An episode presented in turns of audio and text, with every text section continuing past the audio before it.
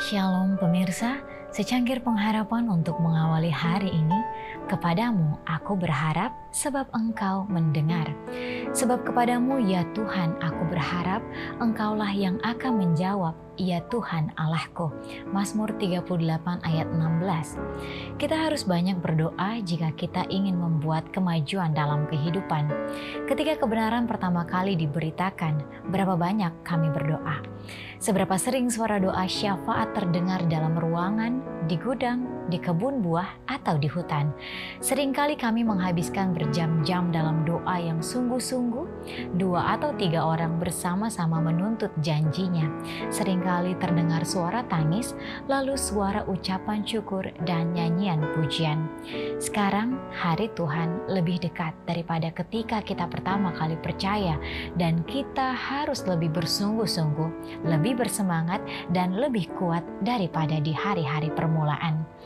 Bahaya kita sekarang lebih besar daripada sebelumnya. Jiwa-jiwa telah mengeraskan hatinya. Sekarang kita perlu dipenuhi dengan Roh Kudus, dan kita seharusnya tidak berhenti sampai kita menerimanya.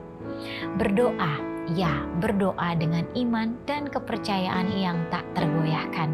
Malaikat perjanjian, bahkan Tuhan kita Yesus Kristus adalah perantara yang menjamin penerimaan doa setiap orang yang percaya kepadanya.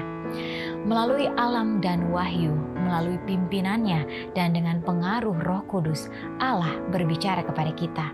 Tetapi tidak cukup hanya dengan ini saja, kita juga perlu membuka hati kita kepadanya.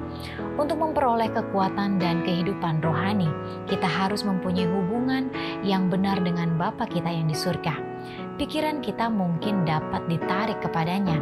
Kita dapat merenungkan segala pekerjaannya, kemurahannya, berkat-berkatnya, tetapi ini bukan berarti sudah berhubungan betul dengan Dia. Supaya berhubungan dengan Allah, kita harus mempunyai sesuatu yang hendak kita katakan kepadanya mengenai hidup kita yang sebenarnya. Demikianlah renungan kita hari ini, selalu mulai harimu dengan secangkir pengharapan.